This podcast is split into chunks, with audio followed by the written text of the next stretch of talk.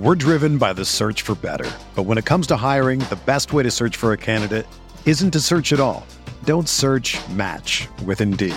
Indeed is your matching and hiring platform with over 350 million global monthly visitors, according to Indeed data, and a matching engine that helps you find quality candidates fast.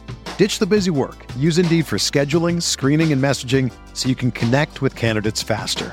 Leveraging over 140 million qualifications and preferences every day, Indeed's matching engine is constantly learning from your preferences, so the more you use Indeed, the better it gets. Join more than 3.5 million businesses worldwide that use Indeed to hire great talent fast. And listeners of this show will get a $75 sponsored job credit to get your jobs more visibility at Indeed.com slash BlueWire. Just go to Indeed.com slash BlueWire right now and support our show by saying that you heard about Indeed on this podcast. That's Indeed.com slash BlueWire. Terms and conditions apply. Need to hire? You need Indeed.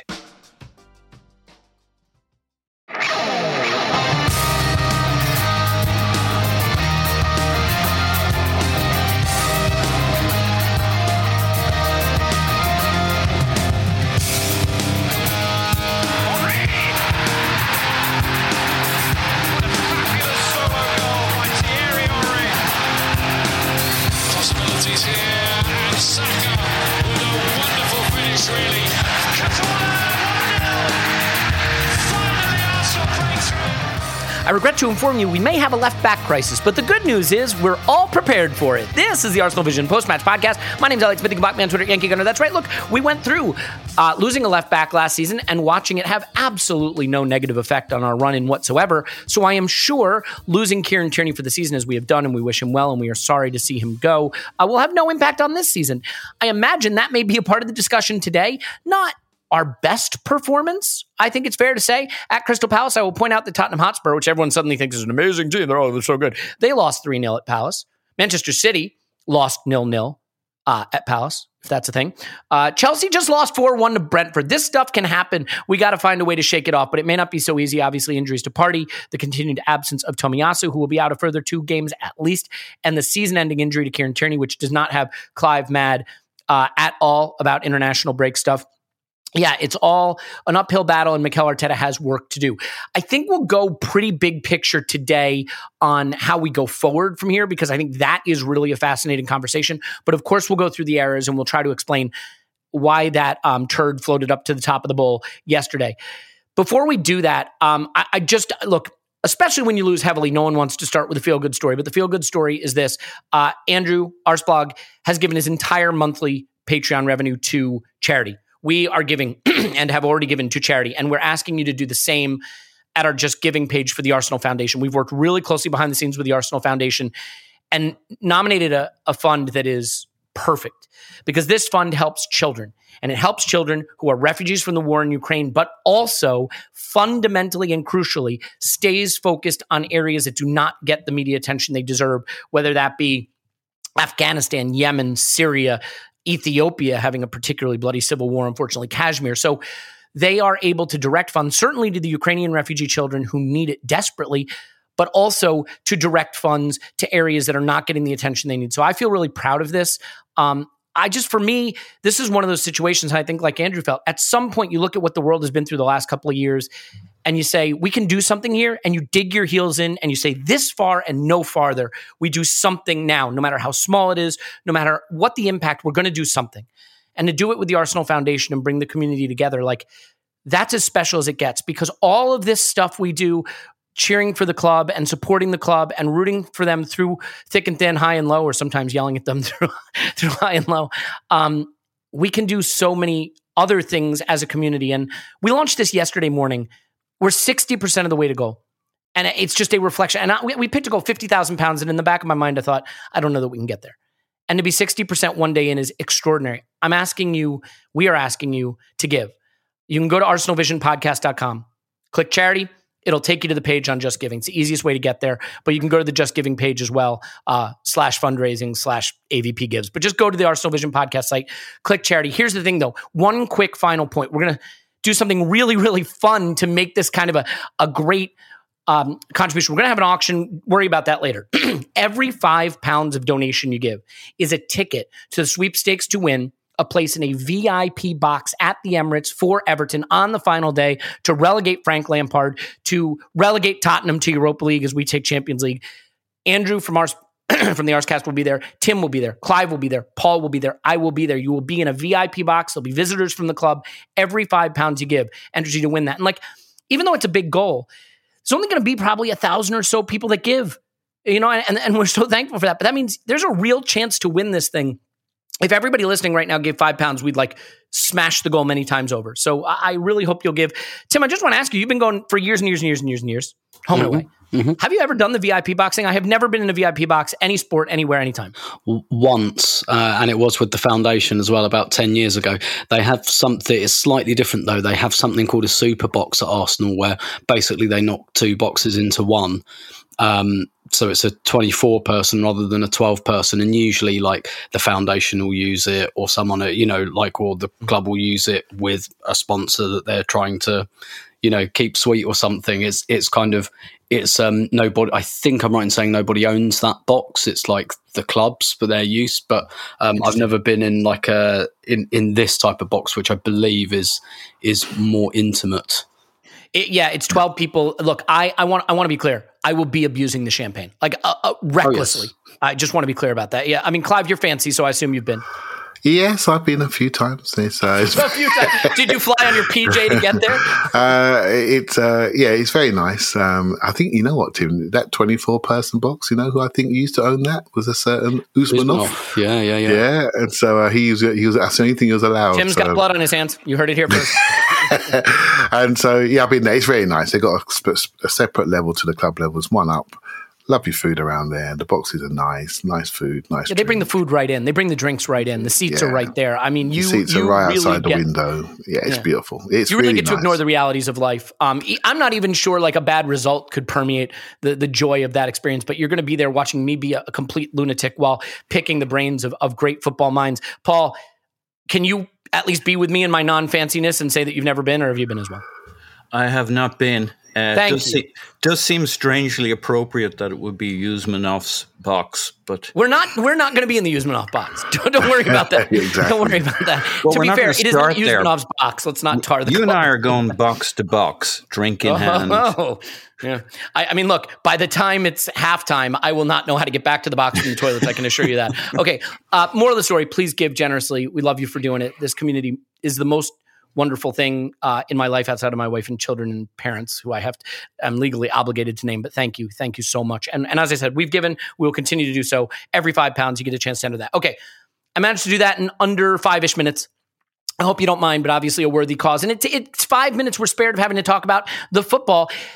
Tim, there is a tendency at this time of the season to overreact to results. And I have to admit, I got a little flash of the Emery season when a Crystal Palace game didn't go our way and it cost us top four. And Yeah. I, I had to resist that temptation. But what makes this stand out, right? Like this run was always going to have a, a bump along the way, right? We weren't going to win every game all the way to the run in. I mean, we could have, uh, but I don't think we were going to. The thing that makes this one really difficult to analyze is the extent to which so many players who have been so good just didn't show up. Weird bad touches from Odegaard, total lack of control from Thomas Partey, Gabriel asleep. You know, Nuno Tavares, we'll, we'll get on to him maybe a little bit later.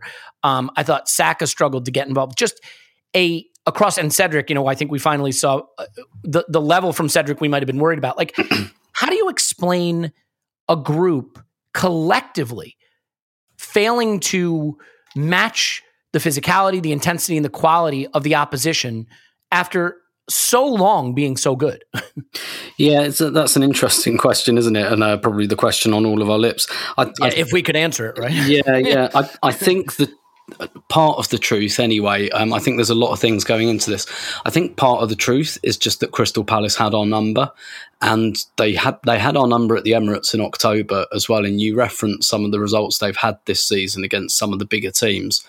It, it really seems like Patrick Vieira is a manager who does his homework and is quite good at mitigating against the strengths of other teams. And Palace, I mean, Palace have undergone a complete transformation in the way they play. This could not be more opposite to the way Roy Hodgson had them set up because Um, and I watched them closely against Man City. They were so aggressive um, in in terms of their press. I don't mean in terms of like Stoke City. Um, he's a good lad and loves his mum aggression. Um, like this was Conor Gallagher type, just getting in your face, not giving you a second to settle. And, and I think that's probably the closest thing to the truth is that Palace just had our number, um, in, and particularly in the first half, and and we were a bit shook by it. And the thing is, sometimes you can be a bit shook for half an hour in a game, but they punished us with two goals.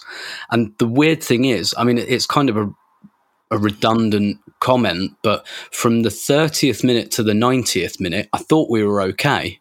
I thought we were decent, but the damage was already done. And obviously, to some extent, Palace knew they'd already inflicted the damage and didn't have to go chasing after us anymore. But I, I think the main truth is that they they just like they rattled us um, quite frankly, with their approach and the way they played. And not only that, we just we gave stupid goals away to them as well. And that's that that's fundamentally where this game was won and lost. When Palace had their chances, they scored them. And Arsenal, I mean, Arsenal didn't have any till they were 2 0 down, but they did have chances to come back into the game and miss them.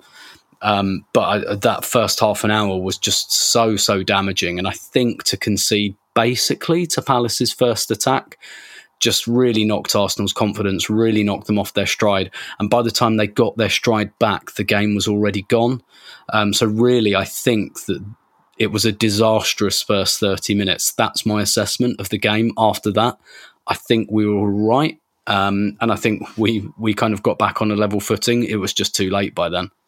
Yeah, and and I mean, look, I don't want to portray what I'm about to say as suggesting that this was a game where we played well or we were even or anything like that. But you know, I think if you take the penalty out, because a penalty is like a 0.7 expected goal chance, Palace were 0.7 and we were one.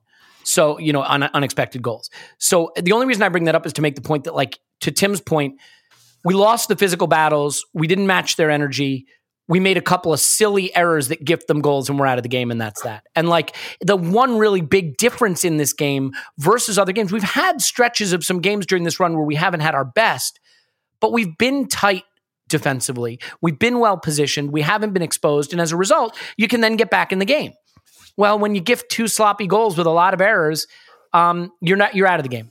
Right. And then even though I thought we were better in the second half, it, it's too late. And the funny thing is, you know, there was a time not so long ago when any time we had a bad performance, I was certainly willing to point a finger at Mikel Arteta. I don't think there's any finger to be pointed at Mikel Arteta. And in fact, I think every sub he made was probably the call, the called for sub and made at the right time and did produce an improvement in our performance. It just was not recoverable once we were behind. Yeah, the the, mm-hmm. the, the real worry, as well as the injuries from this game, is the kind of does this mean we've been sussed? um, a little bit, or is it just that Palace sussed us? Because Palace sussed Man City, and nobody else has done that, but we're not Man City. so that that's really the question. And I think we'll go a long way to finding that answer on Saturday. Yeah, yeah, well said. And Paul, just really quickly on the on the goals, I I can't really look past this the, the goals because they they basically made the game a non-issue at that point. But even before that, we saw from Thomas Partey and Martin Odegaard some real sloppiness and an uncharacteristic poor decision making. And it made me realize how central they have been to the success we've had. I mean, there was one moment where Odegaard has the ball in the half space, edge of the final third. Bukayo Saka's running in behind the fullback. He couldn't be more available. And Odegaard just turns around and tips it back, maybe, maybe to Cedric or maybe to Partey, whoever it was. But like, just very uncharacteristic. There were a lot of sloppy touches, sloppy layoffs that we haven't seen in a while. And, and I think it is easy sometimes to blame your own players and not see what the opposition are doing well. I, th- I, thought Palace showed great intensity. They competed physically at a very, very high level. You know, I remember in the Discord in our match day chat, everyone kept saying, "We just got to ride out these twenty minutes. Surely they can't keep this energy going for the whole game." Um, and and the crowd there was making a making it a really difficult sort of cauldron environment. But I, I'm curious how you explain the, the Partey and Odegaard performances and, and their contribution to us not getting off to a good start. I think Clive mentioned in the instant reaction, and I don't want to steal Clive's genius, but I'm just going to, that Odegaard comes back from international break and drops two out of tens routinely. So what's the deal? Why why those two? What did you see that, that didn't work in their performances? Uh, they were both sloppy. I don't know. There's a lot to say on it. You could find reasons why. I mean, uh, Clive uh, in the the WhatsApp beforehand was talking about um, how Partey had scored uh, one of the most significant goals in Ghanaian history. Uh, Arteta did warn of this beforehand about uh, the emotional drop that comes for players after uh, being away, uh, playing important games for their country. Uh, I thought it might be why Martinelli wasn't starting, but Smith Rowe was. You know, Smith Rowe been local. Uh, Martinelli's first game for the Seleção or Seleção. Seleção. Mm-hmm. Who, Tim? Who, Seleção. who would even know? Seleção. There it is. Seleção. Yeah, I do. Yeah. Okay. Um, so, so uh, but it turned out it was partey, um, a much more experienced hand, but a much more emotional trip further to go. Um, like, I do think there's something in that. Uh, of course, he was pressed to hell by Conor Gallagher, but not every time. And In fact, some of his sloppiest, sloppiest passes was were when he wasn't pressed. Um, and so, like, I do agree with the general view, having watched it again, that uh, you know we did just have to ride it out. And in the the period we had to ride it out, we conceded two stupid goals. I mean, from a set piece, we haven't been doing that all season. Um, and you know, Gabriel's he's just had a, a kid, and he's probably bleary eyed. There was a really good analysis on Sky Sports. Wayne Rooney and Jamie Carragher about how Gabriel takes an extra a, or a short step instead of a full step when he's going for the ball. That's why it skates off his head and then hits off Nuno. Um, mm. And like, how do you legislate for that if you're the manager? Like uh, the Arsecast was was really good. I haven't got all the way through it, but they start off with the how can the same question plastic, how plastic Arsecast fan there haven't yeah, made it all the way uh, through it. You had time. Yeah, yeah. Uh, I'm working on it. I got a longer run later on. I'll listen to it. But anyway, they have this um, conversation around uh, Arteta saying we need to come out strong uh, for this game uh, to kind of be f- full full out of win you know win our challenges and stuff and yet we you know the discussion was well why didn't we? I think it's a bit like two sumo wrestlers. Like they both mm, know i was going to say that too yeah. Yeah. They like they pull up their thing and then they both know to just like when it goes you but like one guy's always that bit more intense, especially if he's got the home crowd. Like I'm sure Tim and Clive can talk to this a lot better, but that that feels like a really small ground when the crowd's behind you. Even if you come out at pretty full measure after it, but after an interlull, and Palace have that behind them, and that's their you know they're young energetic. That's their game plan. That's that's like 90% of it. I actually think until the first goal you know we were in or thereabouts. I mean they were a little stronger. We we had to ride it out but we were actually beginning to play it out from the back to, and connect. And we had a couple of moments uh, that could have turned into things. Then we give away a stupid free kick from uh, ben white. That was unnecessary. Uh, uh, Zaha's over by the touchline, um, and uh, just a stupid fucking goal. And like that's the section. The the section between the two goals is when we are terrible, absolutely abysmal. I think we're rattled. I think we're like, oh Jesus Christ. Um, because the, the, the level of intensity in our challenges before and after is quite different. We're not like they're a little more intense. Well, they're a fair bit more intense, but we're still going at it for the first. What is it? The, their first goal is like on 17 minutes. Up to that point, not so bad. It's kind of ride out territory. And then after that, we're abysmal. And then they score on 23 minutes. Um, and then I think we're still bad for a few minutes after that. we kind of kind of gather our feet like a boxer. It's kind of like your head clears um, there's a break or two in the play. We get our shit together, and we then begin to start to play football. But by then, you're two goals down. Um, but the sloppiness throughout the game, like there isn't a good reason for it. Uh, yeah. You can you, you can see enough of the elements of how we play good football that didn't come to fruition early enough, um, and the sloppiness just kind of takes it apart. You can't do that. Yeah. You just can't do it. It won't hold water. Yeah. Uh, well, Clive, I mean, I, I think we've put off then a topic that most people would have near the top of the show uh, for as long as possible, as I want to do. there really are no easy choices now. I want to emphasize this. With no Thomas Partey, with no Kieran Tierney, with no Tomiyasu, there are no easy choices and big, big decisions have to be made. We saw Xhaka left back last season in the run in. It's one thing to do that if you have Thomas Partey. It's another thing to do that if you don't have Thomas Partey. There's no easy, easy choices, but the easiest choice is to stick with Nuno Tavares, a player who has immense physical gifts, who is extremely inexperienced, who has looked good at times this season, but in consecutive appearances in a cup and in the league has been taken off at halftime, maybe partly tactically and, and maybe largely performance oriented as well.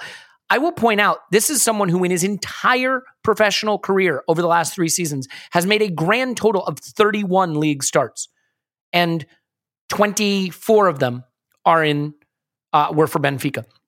I mean, the, the guy just has not played a lot of top level football, and he hasn't played in really, really long time for Arsenal, minus a half in, in a cup.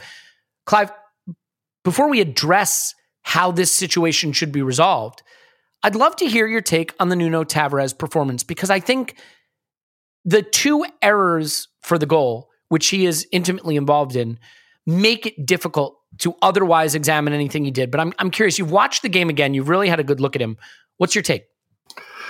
Yeah, so first things first, Crystal Palace beat us fair and square. They they roughed us up. They they did what I thought. We had a conversation the other week about doing something different, and we had this. It ain't broke, so it ain't broke. So why should we try and fix it? And I was worried about this day because I could see things in the Liverpool game and the Villa game, which I thought needed addressing in our build up in our attacking areas. But hey, look, we are where we are. I thought there was an opportunity to try certain players like Nuno to make sure they weren't cold. So now we have a cold player coming in. I watched the half again. I think when you have a when you have a game that had literally ten players who were below their level, you we all go certain places, and I tried to think about the narrative behind why we go certain places. So obviously Nuno's narrative was in last game he got took off. I don't think he was great in that last game, but in this game he could have took off any one of ten. He, he literally could have done on the goals. So let's talk about the goal, right? Let's talk about the first goal, for example. Um, ben White comes out, smashes someone unnecessarily. Good free kick from Gallagher into the back stick. Gabriel, who I think was probably one of our worst players on the day, and reasons were totally understandable. He had a moment of his life, totally understandable, right? So doesn't doesn't get his feet moving, one yard off, deflects it onto someone's head, goal. Nuno ducks under it, probably thinks he's going out to play, so he ducks under it. He hits somebody, wasn't even looking at it, across the box, headed goal, right? So on the second goal, um, they call it like a you you get on the zigzag right the back line wasn't wasn't where it should be so mm-hmm. Gabriel jumps out of this line and the first thing you do as a fullback is you cover round. Nuno didn't cover all the way round that was his mistake once you drop deep then cover do you know I mean don't don't drop deep and then don't do anything he didn't track the run but Gabriel should have cut it out. Again, he was one yard off, like he was on the first goal. He was one yard off on the second goal. One yard makes a big difference. One yard sharper, that's a clearance, right? So, and then he gets in behind there. And I looked at the rest of the game, and there were a couple of dodgy passes. With one short back pass to goalkeeper, and he got he got away with it. But everything else was quite conservative. He wasn't run past by anybody, right? Won a couple of aerial challenges. And I thought, okay, he was, he wasn't great, but he wasn't like shockingly bad. Do you see what I mean? Wasn't sure. I, th- I felt there was a nervousness in that left hand channel, but I think it was both of them. I don't think it was just one of them. I think Gabriel probably had his worst game, you know, for me, and he didn't look ready to play. If anything, the Nuno mis- the Nuno mistakes was he wasn't Nuno. He didn't drive enough. He was quite conservative. He didn't drive, he didn't disappear. Normally, he gets it, moves it, and just drives on. You know, and I think he felt tentative. And so, if anything, I want him to be more like himself. And if I, you know, just keep pushing, keep pushing, get it on the front foot, drive, get up behind people, run past people, challenge people offensively. Defensively, he, he's okay. He's not, for me, it's defensive awareness was the issue. But because he got taken off, the natural tendency to think, well, that's a shocker, absolute shocker that's the reason why. And I don't agree. And I, I, said before the podcast, he should be the first name of the team. You know what I mean by that. For me on Saturday, he has to play. We has to play him through this. It's too important. I don't think we should be changing the configuration of the team like we did last year against Villarreal. And when you lose a certain player, you lose two or three departments. We shouldn't do that. We've got to play this guy through this. If there's a perception of bad confidence or bad form, we need to play him through. Much like we played Thomas Partey through, we have to play him through. We have to play him through because he's too important. What he offers the team, the balance he offers the team. I don't want to see Cedric at left back. You know, there are other options we could do, with the back four, etc., big holding in and you know, move White over and do, we do all sorts of things now. But I want to have that left footed power. And if we need to go back to a 4 2 3 1 and play on the elbow left hand side and push it out like worst start of season, then let's do that. And let's create a situation the game state which suits his superpowers. Yeah. And I think that's what we might need to do, right? And and so Xhaka sits in on the left back slot, and he also he also babysits Sambi for his period, and that's what I would do. Absolutely playing through. And on Saturday, the fans need to be singing his name because we need him. We absolutely need him to find his confidence. I tell you now, lads, there wasn't so long ago. There was rumours of him being scouted by Man City to go to Man City because he was that impressive. There was a debate on this very podcast: should Tierney come back into the team because Nuno's playing that well? And if anything, he's lost his confidence. He's been dropped.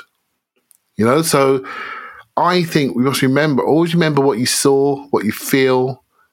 And that's what I felt when I first saw him. I like the player. He's obviously lost a bit of something. I'm not stupid, but we can get it back. Mm. We can get it back. And we, Yeah. we all had a part of playing that. And, and look, I think the other thing you do have to do is you have to take into account the manager's behavior, right? And and we don't know. We don't know if it really was purely tactical. I need to get Martinelli on, um, so I'll take a defender off. I mean, to be fair, Cedric came off for an attacker later in the game as well. Do you think it was more tactical this time, Elliot? He Because he said I, it was. He said he it said was. it was about build up. And, and I think deep build up is an issue for Nuno, if you know what I mean. Mm-hmm. He likes to join in on build up. He doesn't want to be the guy making the first pass on build up. And we were lacking there. And because they were pressing partey, the manager thought, you know what, I'll take Xhaka out of the midfield, bring on an attacker, and I can build up from that side because he's all about build up because partey's being man marked out of the game and we can't build up full stop. So I think it's more tactical. And because we saw him get took off, we think it was more. Well, yeah, maybe not. Well, yeah. he wasn't the only one. There's lots Yeah. of people had, had a Yeah. problem. Paul, I'm going to come back to you quickly, but let's not bog down here. I just know that you wanted to have a go at this. So, I mean, Yeah. I do tend to think I, I've had a, a long time to think about this since yesterday, and my initial instinct was we we just can't use Tavares anymore. And I went on Twitter with it, basically under the theory that it's pragmatism time, and pragma- pragmatism demands we get through this run the best we can, and if you've got a guy, because I think the second goal that we concede is more of a Nuno worry, because to me it looks just kind of like falling asleep and not staying switched on. And by the way, there was a lot of weird stuff like White leaving a ball to Gabriel, Gabriel leaving a ball to White. You know, the, the ball's in our box and no one going for it. The penalty we give away is neither Gabriel or White wanting to take control of the situation uh, after Partey can't chase it. So like Tavares wasn't alone in that. But the more I think about it, I, I, I go with what Clive's point is, which is you've got a left back. He's not perfect. He has flaws. You may have to protect him a bit. But you can just play him and leave the system that has put you in this good position right there competing for top four, still level on points with a game in hand. Or you can totally tear up the system in an effort to address one position. If you go like for like Sambi for Partey, Tavares for Tierney, you drop down in quality, but your system stays the same and there's continuity for the other players. I also sort of think maybe this would have been a game for Martinelli because his hard direct running pushes fullbacks back. His insane ball recovery running and, and pressing helps that left back. Maybe, just maybe, this would have been a game where he could have given Tavares a little more support in that respect, but that might be nitpicking. So, real quick, so we don't bog down, thoughts on on the Tavares performance and if staying with him, even if Arteta may look like that's not his instinct, is is the way to get through this. Yeah, so uh, Clive and I both watched the game again, and both miraculously came to a very similar conclusion. First time for everything. Yeah, yeah. Nuno wasn't that bad outside of his clangers, uh, and on the first goal, you know, if that if that had been headed out for a corner, we wouldn't even be talking about it. Like that shit happens all the time with Nuno. It's he's not the big error on the first goal. The second goal, like that's a massive rookie error. So there's no two ways about it. He's just all wrong on that, and like clearly he has loads to learn. Uh, but the rest of the first half, you know, it's all right. He helps build play, uh, connects well with Smith Rowe. Um, there are some promising almost attacks. It's, it's nothing to write home about, but it's okay. So I'm I'm with Clive on that one. Based on yesterday's performance, like uh, you can drop him because he dropped a clanger defensively if you want, but the rest of it was okay. Uh, uh, like I hope why he was pulled off really was tactical. I hope there isn't the bigger issue, which is what I was afraid of in the instant reaction pod. Uh, whoever it was You impersonating mean between manager and player? Yeah, yeah. Um, there's Well- a yeah, exactly. Uh, an issue for the manager about the player because he's Right, done right, this I mean. in some form twice. Uh, 27 minutes in the the the cup game, uh, he was trying to get a player on the pitch. It took him till 33 minutes to get him off. Uh, massive frustration there. So, like, there could be the whole he finds him hard to coach thing. But in terms of the first half, and given our challenges that we have generally, fuck, um, rather than distorting our whole team and pulling other players into all sorts of unnatural positions, um, I'm I'm Team Nuno for now. Um, Yeah. The rest of it was okay. The only thing I'll say is we've seen Gabriel Martinelli be subbed at halftime of a game that I didn't think he was playing poorly in, but we subsequently know it's because he wasn't in the positions the manager expects the player to be. And my my question with Tavares is we can see on the ball what he brings, his running, his athleticism. We can see some dribbling and some attacking panache. Uh, we can see some of the limitations. Everything he does is always half in control and half out of control. What we can't necessarily see is whether he's in the positions that the manager expects him to be in. And that that's going to determine it. Now, And given all our other problems, I vote for work with him as Clive does. But but then Yeah. we don't see all the other stuff. So who knows? Look, I wouldn't move Bukayo Saka to left back, which is something people want. I wouldn't go to a back three. Where do you play Odegaard in that? Is he on the right, you know, the right side of the it t- Tim, this is where let's get a little big picture and then I want to zero back in on another performance. Mm-hmm. We're going to have to make a choice, I think, to either radically change what we've been doing in the absence of these players, and particularly Tierney, go to a back three or move Sack at a left back or Shack at a left back, and and you know then suddenly you're talking about leaving the whole midfield to um, to Sambi Lokonga, or we're talking about like for like changes, and you stick with the system that put you on this run. I've seen an Arsenal trying to compensate under Arteta for absences, shifting their system, doing weird things, and it didn't go well. Mm. I've also seen an Arsenal under Arteta look like one of the best teams in the league playing in this system. My instinct is to try to keep it as intact as possible, and I realize th- the talent of the players doing it matters as well. But I'm curious where your lean is on how he addresses it, and, I want to be clear because I, otherwise you could just kill him when he gets it wrong.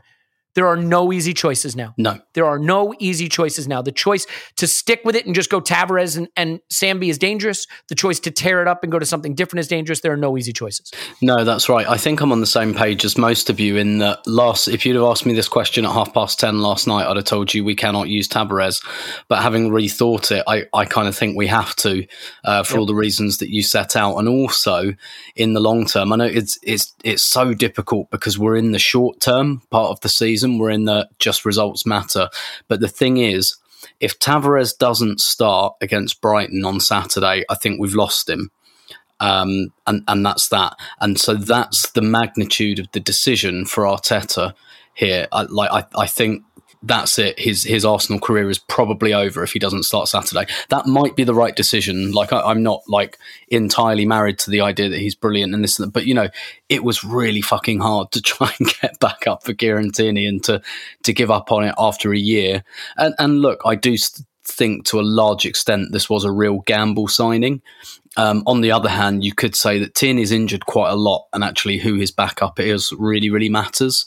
Um, so that there's so many different angles to this. But if we don't start Tavares, he's gone. We've lost him. Um, it's as simple as that, and that that might still be the right way to go. But I tend to agree in terms of um, I think it would be too much of a kind of shock to the system, uh, literally the system, not least because we're probably going to have to dock to that midfield a bit because we can't give, we can play Sambi Lokonga. He's perfectly capable of starting Premier League games. Don't think he can do what Partey's been doing, though, be a one man midfield. So we've already got to kind of bring Xhaka back into the pack a little bit.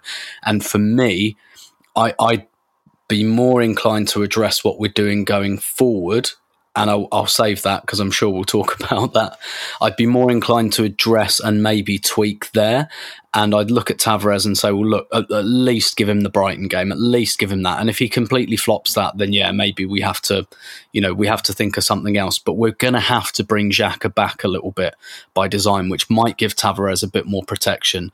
I, I know they've just announced that Tomiyasu can't isn't going to be back for at least the next two games, but I, I think that would help in the long term as well. But I, would start him on Saturday. And look, if at half time on Saturday it's too much, then it's too much. But I, I don't think we can give up on this player at this point. And I don't think with the other absences we've got going on and possibly a question over striker that, that we can really afford to do it.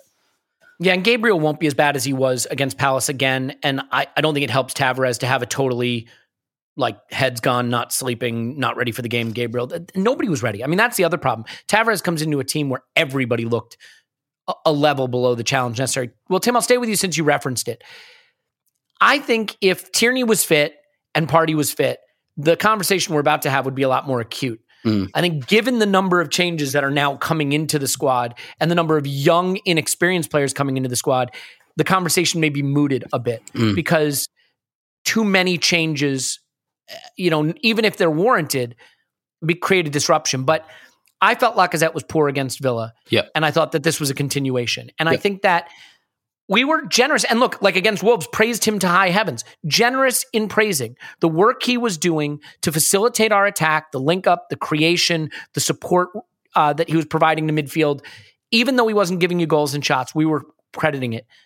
I think that aspect of his game has dropped off a bit now. And now we are getting neither the striker stuff nor any really high level link up. And that one cross where Partey whipped it in first time and Lacazette had a really nice view of it, whistle past him. Like we we're just see. I mean, would it kill you to make a near post run? It's yeah. He has sort of switched off the striker mentality to some extent, and so.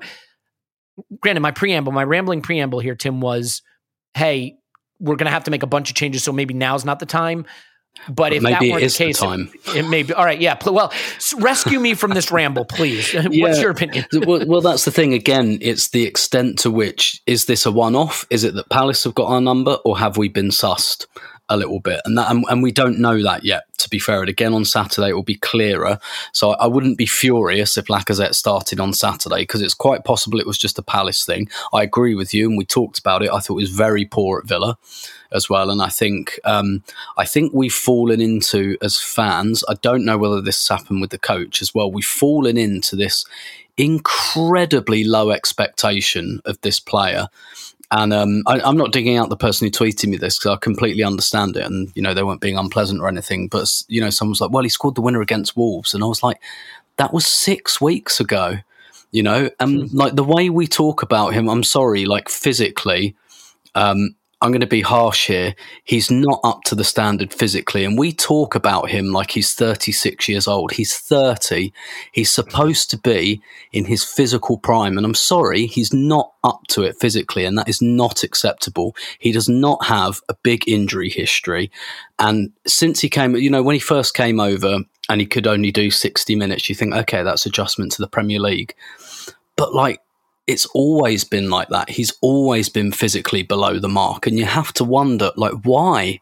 Like, what do you do in training that means that you look like you're blowing out your ass after 30 minutes in pretty much every single game? I, I just don't think it's acceptable. I think at this point, you start asking questions about why that is. He's not, you know, he's generally, he's not injured that often. Like, he's got a good, like, bill of health, which, and, and that also suggests, by the way, that he does, like, look after himself. Because if you don't, you tend to pick up injuries injuries, but like is, is it just something he can't help? Is it just something in his physical makeup? Maybe it is. But also i think that he's wasn't there a lot of talk to him when he came that that uh, he'd always had challenges kind of going the full 90 he just he doesn't yeah. have that kind of engine. That was the yeah. talk before he came and for a while when he joined us uh, there was a lot of talk about uh, the physical levels he can get, if you want to call it his aerobic capacity, it just isn't where a normal athlete is. yeah, I've yeah. been quite impressed how he's over the season, how he's kind of got up to the ni- doing whatever level it is for 90 minutes as opposed to 60, 70, and all that match fitness has helped him. But but this might just be what Who he he can do, and and some other guys can run like Kenyan marathoners, but he's he's the other end of the spectrum, and it is a Yeah. spectrum. Yeah, and you know, look, there might be tough conversations to have about other players whose availability is just beginning to look pretty shaky on a consistent basis, and whether we can, you know, we, we've had this before, basing our team around guys who can only play sixty to seventy percent of the season. But the, the other thing I think is, to your point, Elliot, he he seems to have given up on the idea that he is a striker at all, and that he belongs in the penalty area ever. And it's like, look, the link up play that that's all nice like well done thank you. But like there's other aspects to the role that are really important and you have to at least try to do them. I don't give a shit whether you like doing them or not or whether you think you're good at them. Like tough fucking shit. You run in behind you get in the area you make front post runs. Like what i'm seeing from this player at the moment is not befitting of an experienced player, of a leader, of a captain. This, to me, it just looks like a guy who's like, I like doing this, so I'm just going to keep doing this because that's what I like doing, that's what I enjoy, and it's it's not good enough. It's absolutely not good enough, and I, you know.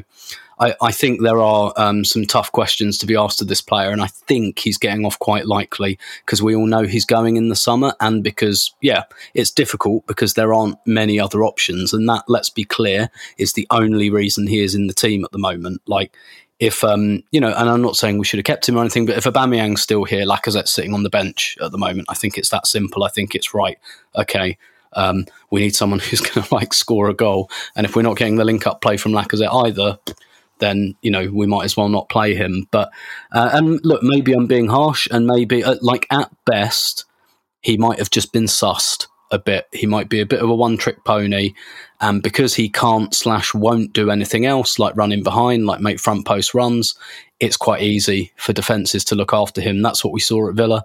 It's what we saw at this game. We talked about it after Villa. We talked about how we should have put Aston Villa away.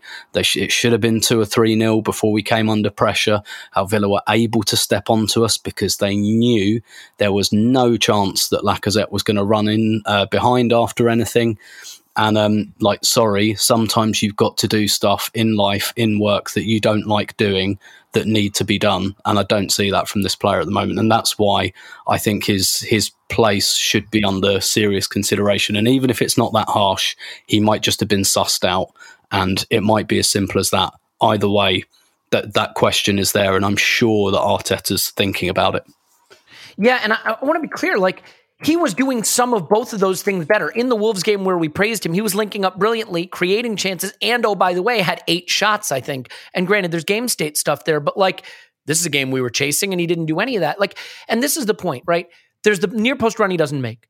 There's the really poor header, and I realize headers are low quality chances, but it's it. You know, he can do better. There's the one, the best chance of the game probably falls to Smith Rowe, but it only falls to Smith Rowe because Lacazette gets the ball off, I think Martinelli in a really nice spot and like can't get his shot off. And then the stuff that we've been praising him for, the layoffs and stuff, like, do you remember there's the one he drops into midfield and there's like a no look layoff that's supposed to go to Partey and goes to no one and starts a counterattack? Like, the the sum total of it right now is we were willing to give up some strikery stuff because so much good play was being facilitated. And Clive, without wanting to stick the boot in maybe as hard as Tim has, what I will say is that the strikery stuff isn't there, but now it is coming without, I think, as effective work between the lines. And that leads me to say, what could a Smith Rowe in that role do? Could he link as well, but also be more explosive in the box? What could a Martinelli do when the center backs know they've got to run? Clive, you said on the instant reaction pod, you talk about center backs who had an easy day at the office. I mean, you know, right now, this is a guy that if you're a center back, I think you're, re- you're really excited to go up against. I, it gives me no pleasure to say, you know? Yeah, I, I sort of wanted this conversation a little while ago. And sometimes it's good to have these conversations when there's no trauma or no scars. And there was this. This has been in the post, right? We've been, and the words I always use. I think we're over-indexing some of the things that we're seeing. Right. So, and I watch the games. And I'm watching the layoffs, and we're not talking about first-time Cruyff volley flicks round the back, round the corner. We're not talking about that stuff. We're talking just about availability and setting the play. So you know, when I say set the play, you know what I mean by post up, set the Yeah, play mhm. backwards where it's come from. We're not talking about funky angles here. We're talking about basic 101, set the play, up, set, through. That's all it is. He's a setter. Smith Rowe is a setter. Martinelli can do this setting job. Pepe can do this setting job. I'm telling you, they can do it. We just, and I wanted to see it. I wanted to see it before it was a problem. And, and now we, now we don't know. And now it's a problem. Because when we look at the screen, we can't see anything. And my, my Spurs mates told me this uh, years ago. They call him Alex threat. And I laughed. But it's true. How do you feel when you watch him? Right. So it's, there's, there's not enough there. And sometimes when we analyze things, we look at the last thing that we see. But you need to look at what a player is potentially giving you sometimes. When I look at him, I don't see a potential of across the face movement. In fact, the header wasn't too bad, the movement.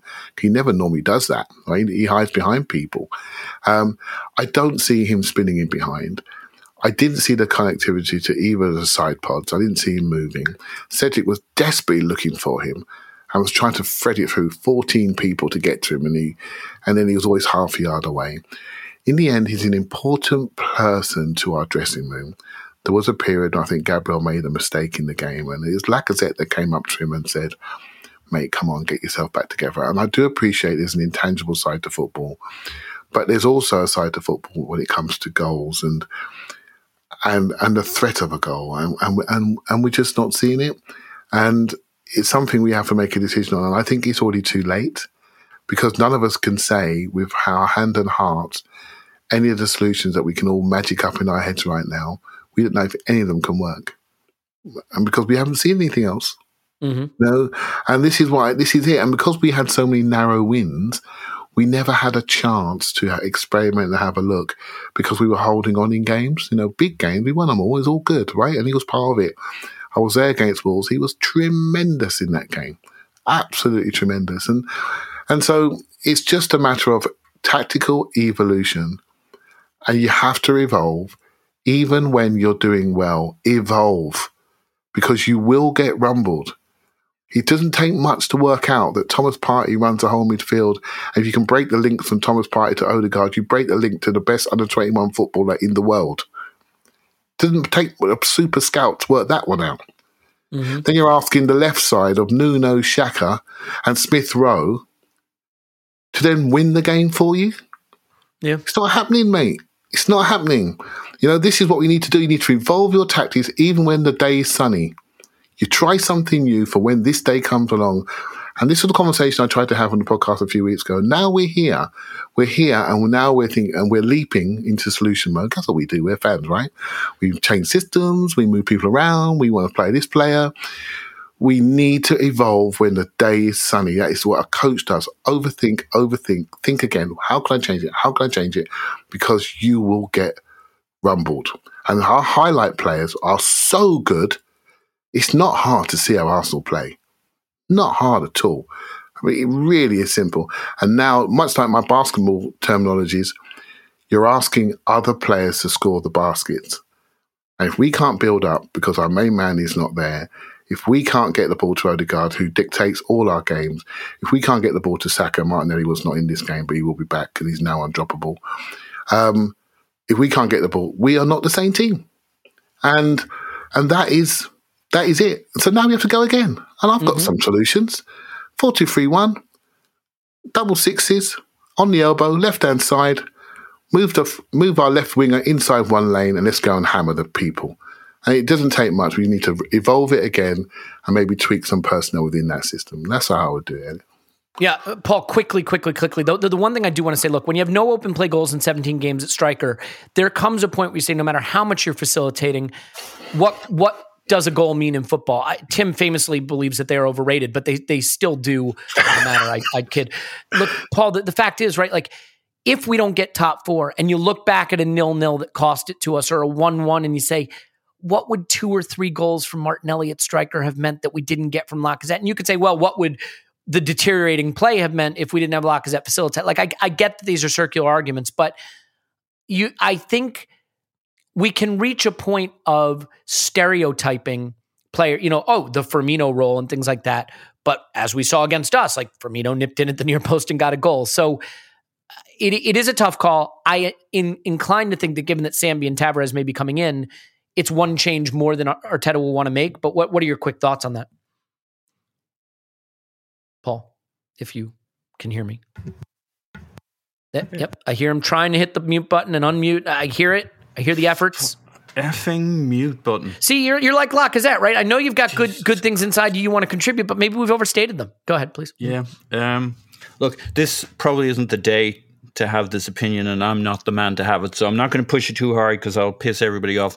Um, he can't really do his stuff if we don't really get the ball up the pitch, which was our biggest problem in this game.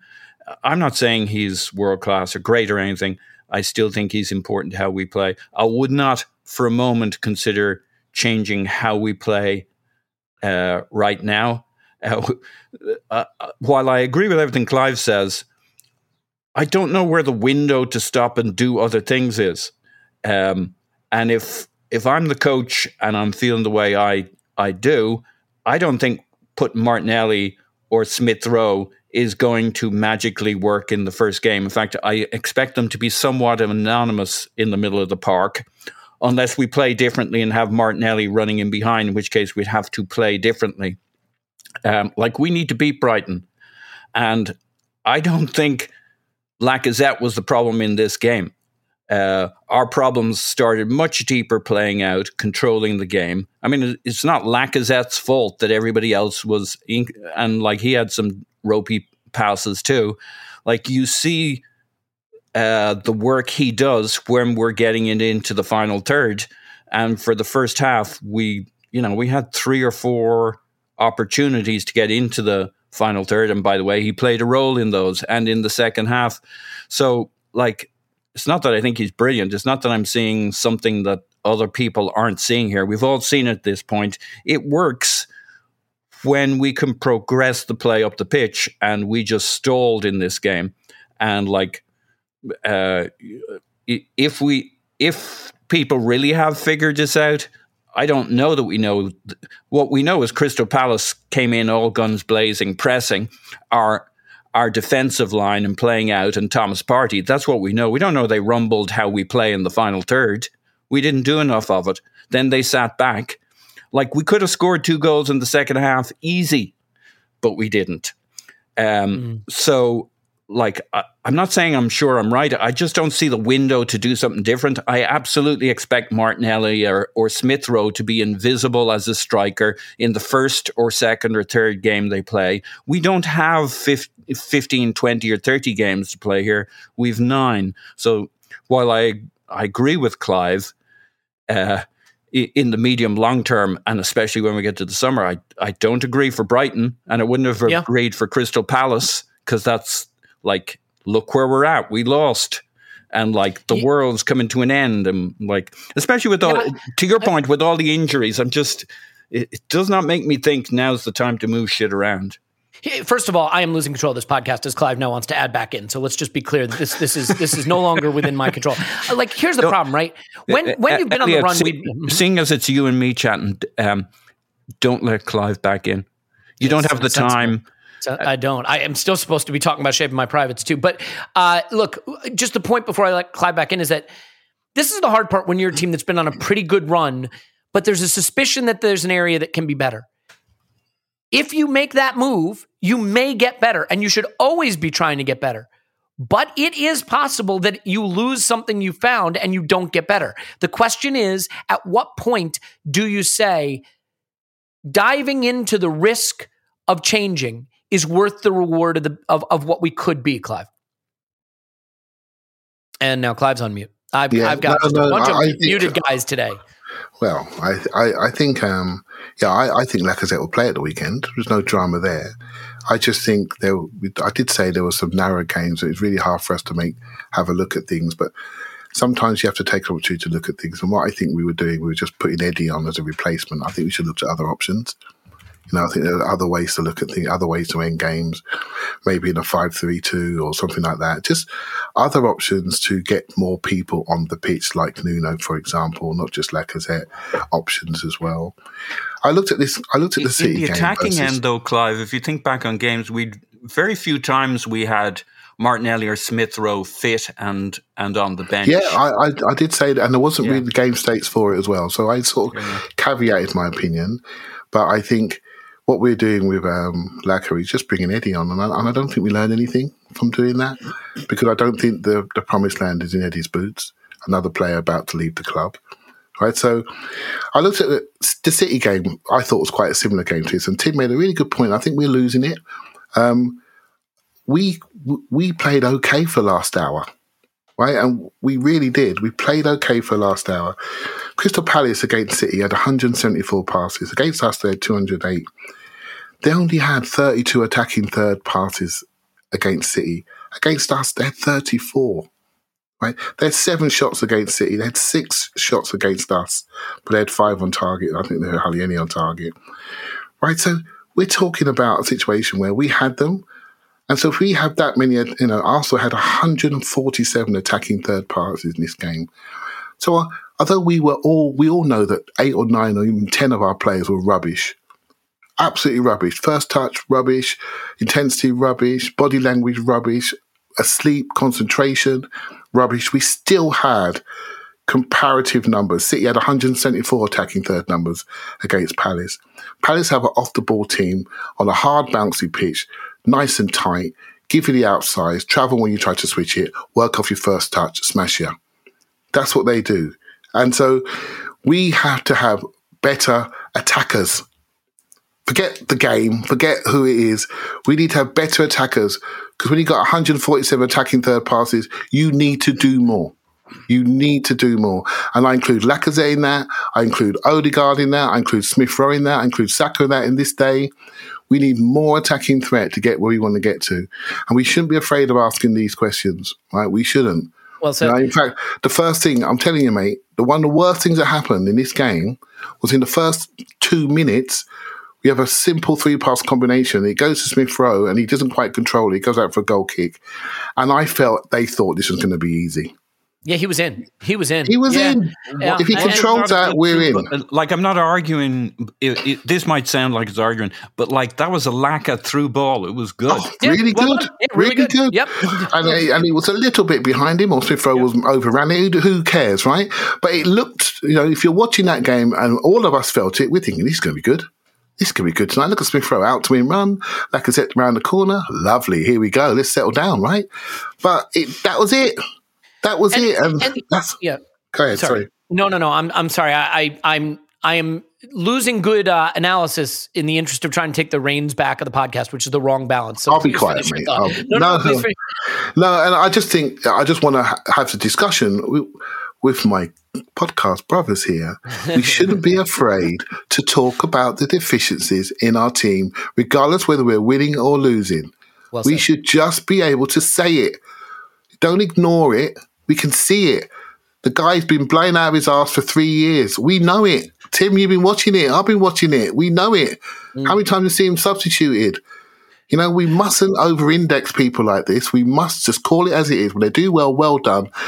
And but you know what? We could do better. You know, that's how we got to think, in my opinion. Well, and and and I, and I understand Paul's point, which is, do we need to do better right now, or do we need to do better in the summer? And that's for Arteta to decide. And the only thing I'll say, and this is the problem with defensive errors, we didn't play well in that first half. We were totally dominated in all the duels, in all the physical aspects of the game. We carved a few openings up that we didn't make the most of, but by and large, every touch from Odegaard and Partey was sloppy. Everything was bad. It was just a really poor performance out of the gates. And yet, if you don't give away two silly goals that in total amount to about 0.3 or 0.4 expected goals, if you just do the basics, We you're in it nil nil at halftime. Well, and then Smith Rowe takes that chance in the second half, or Odegaard takes his chance in the second half, or you know you get the penalty that maybe Lacazette deserved, I think more than Saka deserved, and they don't get theirs. Or I mean, the point is that second half we played well, but it didn't matter because of silly errors. So the hard part with this game is it's the uncharacteristically dumb defensive errors that took the game out of our hands in a game where basically neither team was particularly effective attacking. We just gifted them a, a lead they couldn't throw away, and it wasn't our day. Now, uh, I, where I want to shift this to to finish is what we do for Brighton, what this means in the context of top four. I think it is important to point those things out. But as I referenced, if I don't explain to you the importance of shaving your privates, I have not done my job. The three things you need to do today you need to give to the charity, you need to shave your privates, and you need to find more talent for your business. And you've come to the right podcast for all of those things because when you go to manscaped.com, promo code Arsenal Vision, you save 20% and get free worldwide shipping on the Performance Package 4.0. And you get the Weed Whacker for your nose and your ears. And you get the Lawnmower 4.0 for your privates and the rest of your body with ceramic blades and skin safe technology and a long battery life and wet dry operation and a really cool inductive, uh, char- uh, inductive charging um, cradle that you just put it in and it charges. He says, knowing exactly what he's talking about. And you get the deodorant and you get the toner and you get the shed travel bag and you get the free boxer briefs, which I am wearing right now. They are sexy, according to my wife. She said it. Yuck. Um, point is, it, it is, it, you know, and look, the, the thing with the lawnmower, and I've said this before, and I'll just say this quickly you're going to shave like you're going to do it and so then it's really just a simple question of like well am i going to use the razor that's been in my shower for weeks and months or am i going to use this you know device that was meant for like you know, trimming the hedges. No, don't do that. Get something that is purpose built that goes in the shower with you that has an LED light. You see what you're doing. It's designed for loose skin, which is probably more information than you need, but it's because that loose skin needs to be shaved, not sliced. That's the deal. Get the Lawnmower 4.0, get the performance package. You save 20%, which is a lot, and you get free shipping worldwide when you go to manscaped.com and use promo code ArsenalVision. Manscaped.com, promo code ArsenalVision. Now, to get the best talent for your business, you need to use the one company that does it better than any other because you only pay for the quality applicants that meet your must have requirements, and you can attract, interview, and hire all in one place. And that's at Indeed. You're going to want to go to indeed.com slash blue wire to take advantage of this offer right now. Indeed is the only job site where you're guaranteed to find quality applications that meet your must have requirements or you don't pay. That's simple. How about a service that if it doesn't deliver what you're looking for, you don't pay? If it does, you do. Seems good. Instead of spending hours on multiple job sites, which absolutely stinks, you can just go to one that does it all. And with Instant Match, as soon as you post, sponsor a post, you get a short list of quality candidates with resumes on Indeed that match your must have requirements, your job description, and you can invite them to apply right away. And you only pay for the quality applications that your must have requirements. I've said that multiple times, but the point is like, like a lot of times people don't even know what to apply to on these job sites. But when you can invite someone who meets what you need, it's perfect. It's like, oh, this company wants me. I'm a good fit for them. It, it improves the whole experience. So Indeed delivers four times more hires than all their job sites combined, according to Talent Nest. Go to indeed.com slash Blue Wire to claim your $75 sponsored job credit. Offer valid through April 30th. Go to indeed.com slash Blue Wire to claim your $75 sponsored job credit. Uh, $75 credit before April 30th. Indeed.com slash Blue Wire. Terms and conditions apply. Need to hire. Need Indeed. Clive. Is that enough of that? Indeed. Tim, we're going to lose you shortly, so I want to quickly go to you on the state of the top four race for a minute. Yeah. You know, Spurs win big, we lose big. It's over. We're not going to do it. Blah blah blah. Next week, we host Brighton at full time. They kick off at Villa Park. By the time that game's over, it could feel the exact opposite. I think there's going to be a lot of twists and turns in this whole thing. The idea that we were going to get top four was never predicated on us being perfect. It's predicated on the flaws of the competition as well, that they won't go and run the table. But to be fair, you start looking at some of the results Spurs have posted some of the four nils and the five nils and the five ones, you know, and and the win over Manchester City. And granted, that was wrapped around losses to Wolves and losses to Burnley, but like, you know, when Conte does have the pedigree and they do have the kind of the opposite of us, which is all their talent is basically in their striker. I'm curious where you sit with this now. Scott posted his new data that has Spurs now just favorites for it. The 538 has us just slight favorites. The Predictatron, uh, as it always is, is in tatters. What's what's your sort of thirty thousand foot view of this competition as it stands right now? Yeah, like I'm not surprised. I, have always thought it would go a bit like this. Like both teams, you know, both Arsenal and Spurs are kind of good but flawed at the same time. Um, I, I guess I'm slightly concerned that they're coming into form, and again, we won't know until the next game really whether this is us coming out of form or, or us being being sussed out. Um, but then again, you know, when you think about being sussed out, like everyone knows what Spurs are going to do. Every, like everyone knows exactly how they play, but a lot of teams seem powerless to stop it. Um, they, they, did make a very good, unfortunately, a very good addition to their front three as well, um, albeit. I think generally with the Spurs front three, Son and Kane do the heavy lifting really, and the third player is just, you know, um, is is not the biggest part of that. is is a little bit of a water carrier, but I, I, don't mean that in a in a in a really reductive way. So that they seem to have sorted some issues, um, and they seem to have sorted this thing where they can't beat the kind of smaller teams who sit back. You know, they thumped Newcastle um, this weekend pretty comprehensively. And and look, that I've always felt they had the better running, and they play us at home and we play them away. I, I think the kind of the sad truth for all of us and our anxiety levels is it's all going to come down to the game between us on May the twelfth. I, I really think it might be that simple.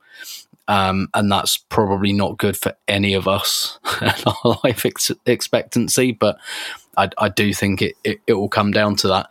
Um, I, I, mean, for us, it's really, but this is an illustration of how quickly it changes, right? Because when we beat Villa, we felt like, well, we're the team in form, we've got the momentum, you know, it's all with us now, the wind's in our hair and all of that. And then just one game later, it feels different. Um, and, and I do think that that will switch backwards and forwards a little bit. So, I I, have never been, um, you know, I've never been thinking, oh yeah, we, we've got this. Um, you know, because things change so quickly. They changed in our favour very quickly, and they can get away from you quickly as well. But honestly, I think this will go down to the last game of the season, and there won't be more than a point or two in this, which is why I think it will be decided by the head-to-head by the two teams on May the twelfth. Yeah, I mean, it's also going to be decided to some extent by how much teams that have nothing to play for care to play yeah. against Spurs because they go to a Villa that's not playing for much. They host a Brighton not playing for much. They they go to a Brentford not playing for much. They host a Leicester not playing for much. Liverpool and Arsenal games are huge and they have to lose them both, I think. Um, or at least lose to Liverpool and draw Arsenal, and, depending how things go. Yep. Mm-hmm. And like the same goes for us as well. Yeah. So we've got Newcastle as well. We've got Brighton as well. Um, I I actually think um, to, to ruin the fun. Maybe I think Everton will be safe on the last day. I do think they'll get out of it. Um, that would be great think, news for us, I think. Uh, yeah, yeah, yeah, and and they won't have anything to play for. Um, you know, I don't, I don't, know how much champagne I can drink in that VIP box, Tim, but I, I, I don't want it to be life threatening. And if that game matters, it, it, may, it may, get to that level. Yeah, and uh, and yeah, and so uh, th- there's plenty of factors like that that come into it. About, like you say, about how much teams really want it um, at this stage of the season. So yeah, it's it's and but but the other thing, the thing that's worrying, I think, is that I think the other thing it was going to come down to was who has their key players fit because neither of these teams has a great deal of depth in terms of quality. And it feels like that's getting away from us and you know we uh, not to wish injury on a player um, but oh you mean maybe maybe like an england an england captain who likes yeah. to hurt fellow professionals and gets all the calls and yeah, you know wouldn't want to wish that yeah. You know it, it, it does feel a little like that more than the result last night or together with the result you know the loss of, of two key players who are who are very difficult to replace. But unfortunately we've had to get used to playing without that that that feels like it could be significant as well. And so much for us is going to rest on how well, how seamlessly we're able to replace them, or even if we're creative to, you know, be able to do something a bit different that confuses our opposition, but not us. Yeah. Well, that's well said. And I, you know, I, I wanted to get you in there. We're going to row it back to the game a little bit and talk subs. But I, before we lost Tim, I wanted to get the thirty thousand foot view. I think like Tim's point, you know, what you said, Tim, is good one, which is like before kickoff this weekend, we were feeling great. They won, we lost, and now we feel terrible. And like, there's going to be more of those kind of situations maybe as soon as this coming weekend. We're going to have to ride that. The players are going to have to ride that emotion. Obviously, it's the injuries, I think, that have us feeling that little extra bit of, of concern. And so we'll see how that plays out. Tim, I believe that's going to do it for you today, correct? Uh, correct, yes. Okay, Tim's on Twitter at Stillberto. We'll talk to you soon. Thanks, Tim. My pleasure as always. Clive, I think uh, in a previous podcast, I said the one player that this doesn't work without is Thomas Partey. And now we're going to find out if that's true. Hopefully, the injury is nothing serious. I don't think we really have an update yet. Um, he's going to go for a scan this week. If we're lucky, he misses no time, but I don't see that as the outcome. I would certainly take just missing one game, but it begs the question how we will. That's the wrong use of begs the question, and I want to single single handedly stamp that out. It raises the question of how we address his absence The good news is that Sambi Lokonga comes in having not seen him in ages. He was sort of last seen on a milk carton. I don't know if that translates uh, internationally, but that's where like missing people would be posted. Um, he played well. I thought he looked good. I thought he looked like kind of what I remembered him being. Uh, good close control, first touch, little stab passes. He looked good, but playing against a Palace team whose physical effort had been expended at that point and were more focused on maybe being a little bit more compact and sitting back. So I don't know how to evaluate it, but I'm curious, Clive, how you evaluate our first look for a while at Sambi Lokonga and whether he can just be handed the reins of the quote Partey role or if that's asking too much of him. Yeah, so Partey's looked spectacular recently. Uh, not everyone loves him. I had some debates last night. And uh, suddenly those debates came around again on his first bad game in 2022. Suddenly those people reappeared in my timeline again. It's very After qualifying his, his country for the World Cup. Yeah, and, and, and then, going to see the president. And basically, maybe the issue was before the game. A lot of times you lose games before the kickoff. And um, Partey's readiness Gabriel's readiness. You know, there's a few players there that travelled and just, I know it went round to Monday, so less excuses, but Saka's readiness, there's a few of them just don't, didn't look quite right. So, so Partey, we've all looked at the, the pass maps, we can all see him in a big space there, running past three, four people, moving the ball around. So, and then you sort of say to yourself, well, no one else can do that. He's irreplaceable. Well, Sambi came on did it a different way. And so stylistically, things just change. I'm never afraid of change. I'm really not. I'm not afraid of change. Just the right type of change. And when Sambi comes in, we might find something else. We might find something else from Saka. We might see a level of responsibility from Odegaard. Maybe the V will be a bit tighter, you know, to, to protect against defensive transitions. And maybe that brings in our wing forwards from lane five to lane four, and maybe our fullbacks be exposed on the outside. You can you can just push into the outside and maybe be the overlappers that you love, Elliot. And given the fact we've got Cedric and probably Nuno, they're both overlappers, so you can do things within system. We mustn't be afraid of it, you know. I, I, I, I, I don't know.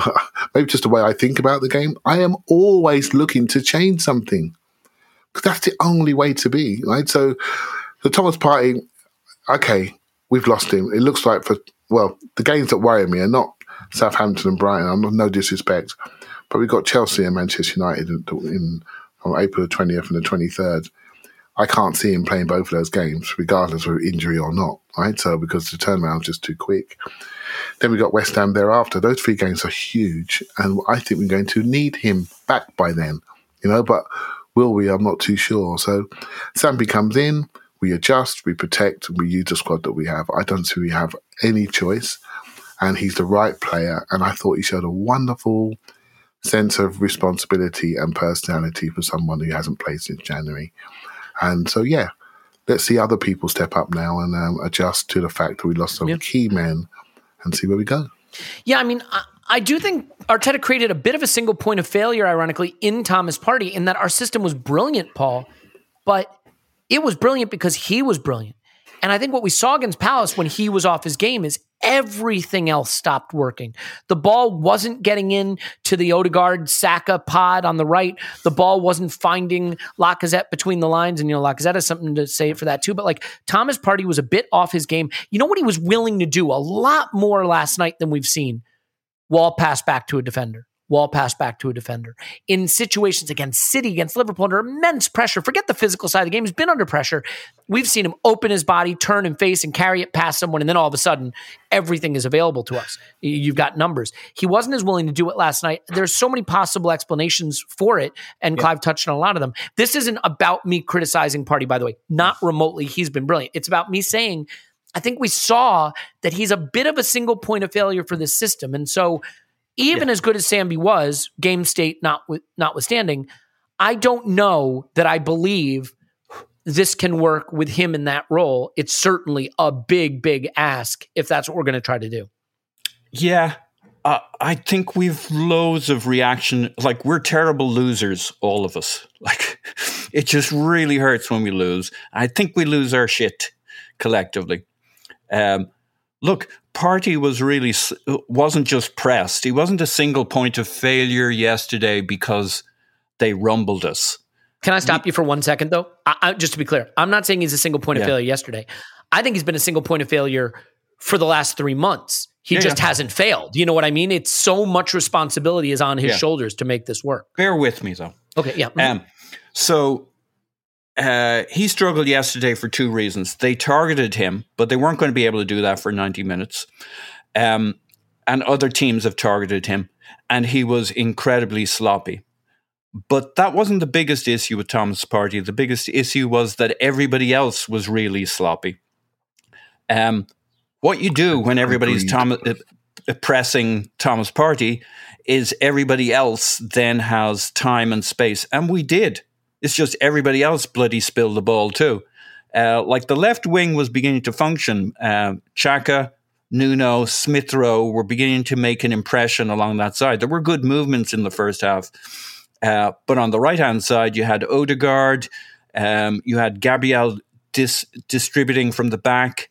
Uh, Ramsdale was under a lot of pressure because of all the pressing.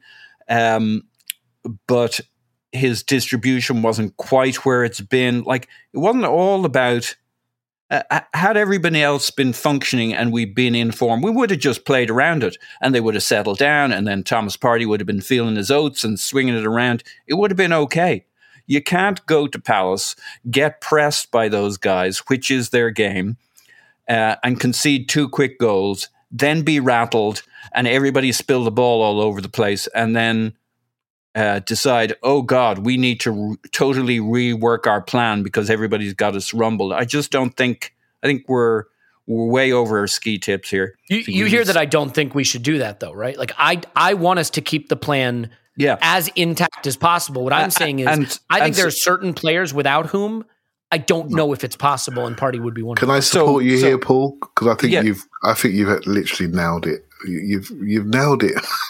Yeah. I think Partey can have an off game, but then Ben White can't have one behind him, and Gabriel Yeah, got to have a Odegaard, good distribution Odegaard, game behind. goodness yeah. And then Odegaard's got to come deeper and get it off White. But if he can't control it, then we're going to notice the difference. In all, if anything, Partey then tried too hard. When he tries too hard, he pops his thigh. Like he was running, he was running forward into the box. He was doing everything because he's playing with a new sense of responsibility and confidence, and and he's overextended during a period when he was fatigued, and that's what happens, right? So Yeah. Hey, look, and I think we- what we need to Go- do go with ahead. partey or or without partey, but now without partey, uh, given that Nuno, like in our scenario, Clive, where we keep playing Nuno, and I think you're on board with this, uh, Elliot. I, it- I am as well. Yep. mhm. yeah, yeah. Uh, you know, pull Xhaka back a little bit, um, and have the especially with Sambi, like that's probably going to happen anyway. So you you need that support for Nuno without Xhaka dropping into full back position, but also his, the best part of his game is is pushing forward. So. You know, you're going to need to pull Xhaka back a little bit. That'll make us a little bit more secure in midfield, give Sambi some support. Um, I know we've all got used to the idea that we need Xhaka pushing up, but we also know it's not actually his biggest strength. There are other ways of filling in that spot with Nuno going forward and Martinelli dropping into the 10 spot or Smith Rowe dropping in. So I like maybe everybody's rumbled us. Maybe it's not going to work anymore, but I'm not going to do that off the the the back of a Palace game that I could well have predicted the first 20 or 30 minutes. I just didn't, I just in my mind, I was not planning Yeah, that we'd concede to. Yeah, and to be clear, I, I think I said what made this game go the way it did is the dumb defensive errors that cost us two goals, not really anything else. I, and my point isn't change the system, tear it up, do anything different. I want to try to keep the system as intact as possible. I think there are certain systems that certain teams have that without those players, you can't. I mean, like if Tottenham Hotspur didn't have Harry Kane, I mean, they'd have nothing.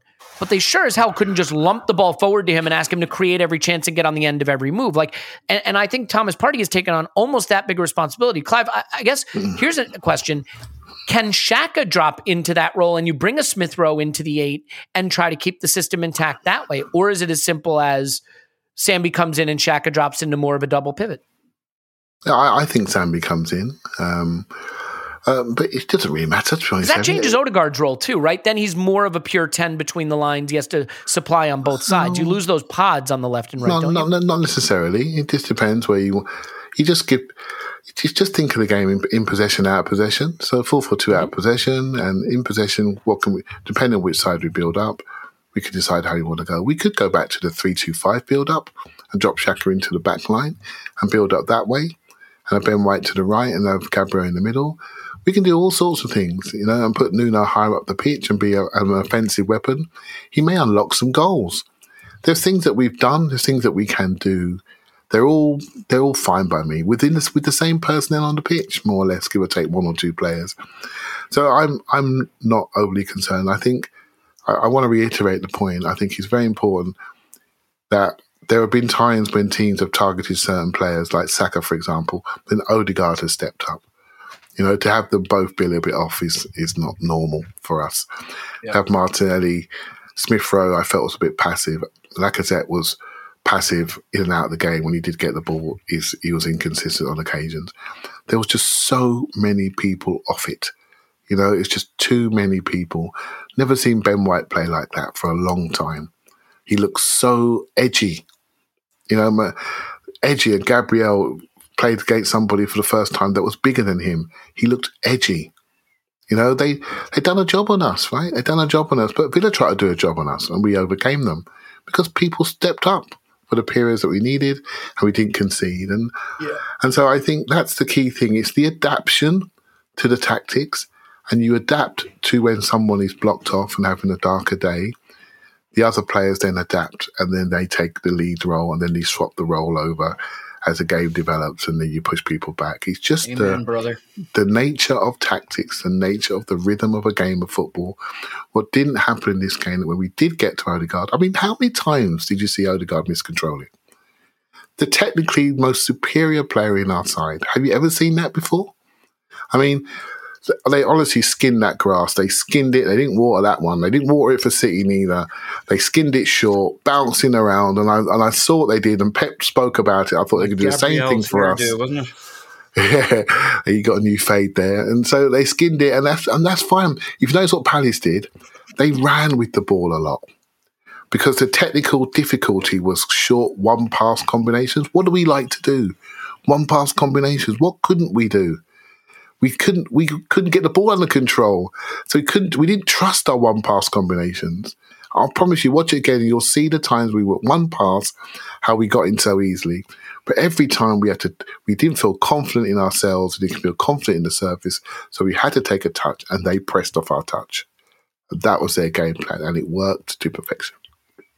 Yeah, yeah. Well, let's let's start to wrap this up. I mean, look, one of the first things I tweeted at full time is I think the biggest challenge for Mikel Arteta right now is not to overreact. And we talked about this in the instant reaction pod, which is one of the best things a coach can do, a manager can do, is react to losses in a big way to get a change. But sometimes one of the most important things a manager can do is not react, to let a loss just be one loss and not mean anything more. The injuries, I think, make that harder, certainly. But Paul, I'll, finish with this the hard part now is every time we lose and Spurs win, it's going to feel like this. It's over. Top four is gone. How can you think we have, oh, we have an injury, we're done. And every time it goes the other way, which it may very well this next weekend, it's going to feel the opposite. As fans, we can ride that wave. The emotions are part of the support. As a manager and to, to work with the players, he can't let them do that. So, uh, really, that equanimity in the group is going to be so critical. Th- this run that we were on was always going to end with a thud somewhere. That's happened. Do you agree, though, that now the key is to is to let one loss just be one loss and and to go into this Brighton game reminding them the football they've been playing and trying to just reproduce that. I, I do think with all the tactical stuff we've decided, if he can keep the system as intact as possible, and that's hard when critical players are missing, that's probably the best pos- position to be in. And and it certainly, certainly could flip around by the end of the day on Saturday and feel right back to how it did before this weekend kicked off. Yeah, that's the key. You got to bounce back. Something like this was always going to happen. Would have preferred if it happened a little later in the run. Um, look, I we had a similar conversation after Liverpool. Um, we were pretty down about that, even though it was a much better performance than this. But we all said, look, uh, with almost with one voice, um, what matters is can we bounce back for the weekend game? And we did. Uh, that was the the Villa game, wasn't it? And like we came back, we played. Like that's what this is all about. We got to bounce back against Brighton. Uh, I think the challenge for this team is I, I wouldn't have had much doubt about Arteta and this team, this squad bouncing back for the weekend and going at it full force. Um, except the thing that saps a little bit of that belief and confidence is when you look around the dressing room and you have these changes. And I think that was a big issue with this game in terms of why we were a little off. It wasn't just uh, the interlull stuff. We lost one or two key players coming into this game. Tierney was a big loss that we weren't expecting. Um, and so you look around the dressing room and you see uh, one or two key players that you don't have on the roster or on the bench. I mean, look at the thinness of the bench, and that saps a little bit of your belief and your confidence about uh, how aggressive you can be. And so that's the biggest challenge this weekend. Um, I think normally with with our normal eleven, our normal fourteen available at the weekend, we bounce back, we go again. But if, if we have to make some changes, or even if it's just with this, uh, well, we're going to have to make two, three changes, and they're going to look around the dressing room and not quite believe the way they would have done uh, before. They kind of got to re-prove themselves in this this new lineup, this new configuration. If it's Sambi, if it's Nuno getting another go, or maybe we move. Uh, let's not say how we might move it. It might be who who might it be? Cedric Xhaka in that position. Let's switch Saka from the right wing to left back. No, thank you. You know, wh- however we fill in that spot there. Hopefully it's Nuno. Hopefully we go again. But either way, the team's going to have to have a bit of a gut check and say, do we believe? And you got to win a couple with that new configuration where you really believe and you're not faking it. So that's the biggest challenge. There's, it's not just can we bounce back? Yes, we can. But but it'll be a little different when the dressing room is changed. Yeah, I think that's well said, and we'll we'll just see how he handles it. We'll keep an ear out for what he has to say, um, you know, during the week in his pre-match press conference with respect to Thomas Partey. Maybe we'll get a little lucky there. We'll see. Um, but you know, a, a, lot still to be decided between now and Saturday, and I, I do think, you know, we host Brighton, then Spurs go to Villa, and it can all look different. So let's just keep our fingers crossed. Nothing has been decided yet. Please, please, please give generously to our fundraiser. Go to arsenalvisionpodcast.com, click charity. It'll take you to the Just Giving page. You're helping children, children from refugees of war. uh, if you listen to the last podcast episode, you'll hear what horrible things these kids are going through. And this will help children who are made refugee from the Ukrainian war, but also wars in Syria, in Yemen, Afghanistan, Ethiopia, and beyond. Um, you know, when we hit our goal, we'll draw the winners to to be in that VIP box. Just a, an amazing thing that we're doing, and for everyone who's given already, I can't thank you enough. We love you for it. Thank you, and we'll uh, we'll be back with more for Patreon tomorrow for the regular pod on Thursday and beyond. So, Clive's on Twitter, Clive PFC. Thanks, Clive. Thank you very much. Paul's on Twitter, Pause My Fans. Thanks, Pause. Woohoo! My name is Alex Smith. You can block me on Twitter, Yankee Gunner. We love you very, very, very much, and we will talk to you after Arsenal 10, Brighton no.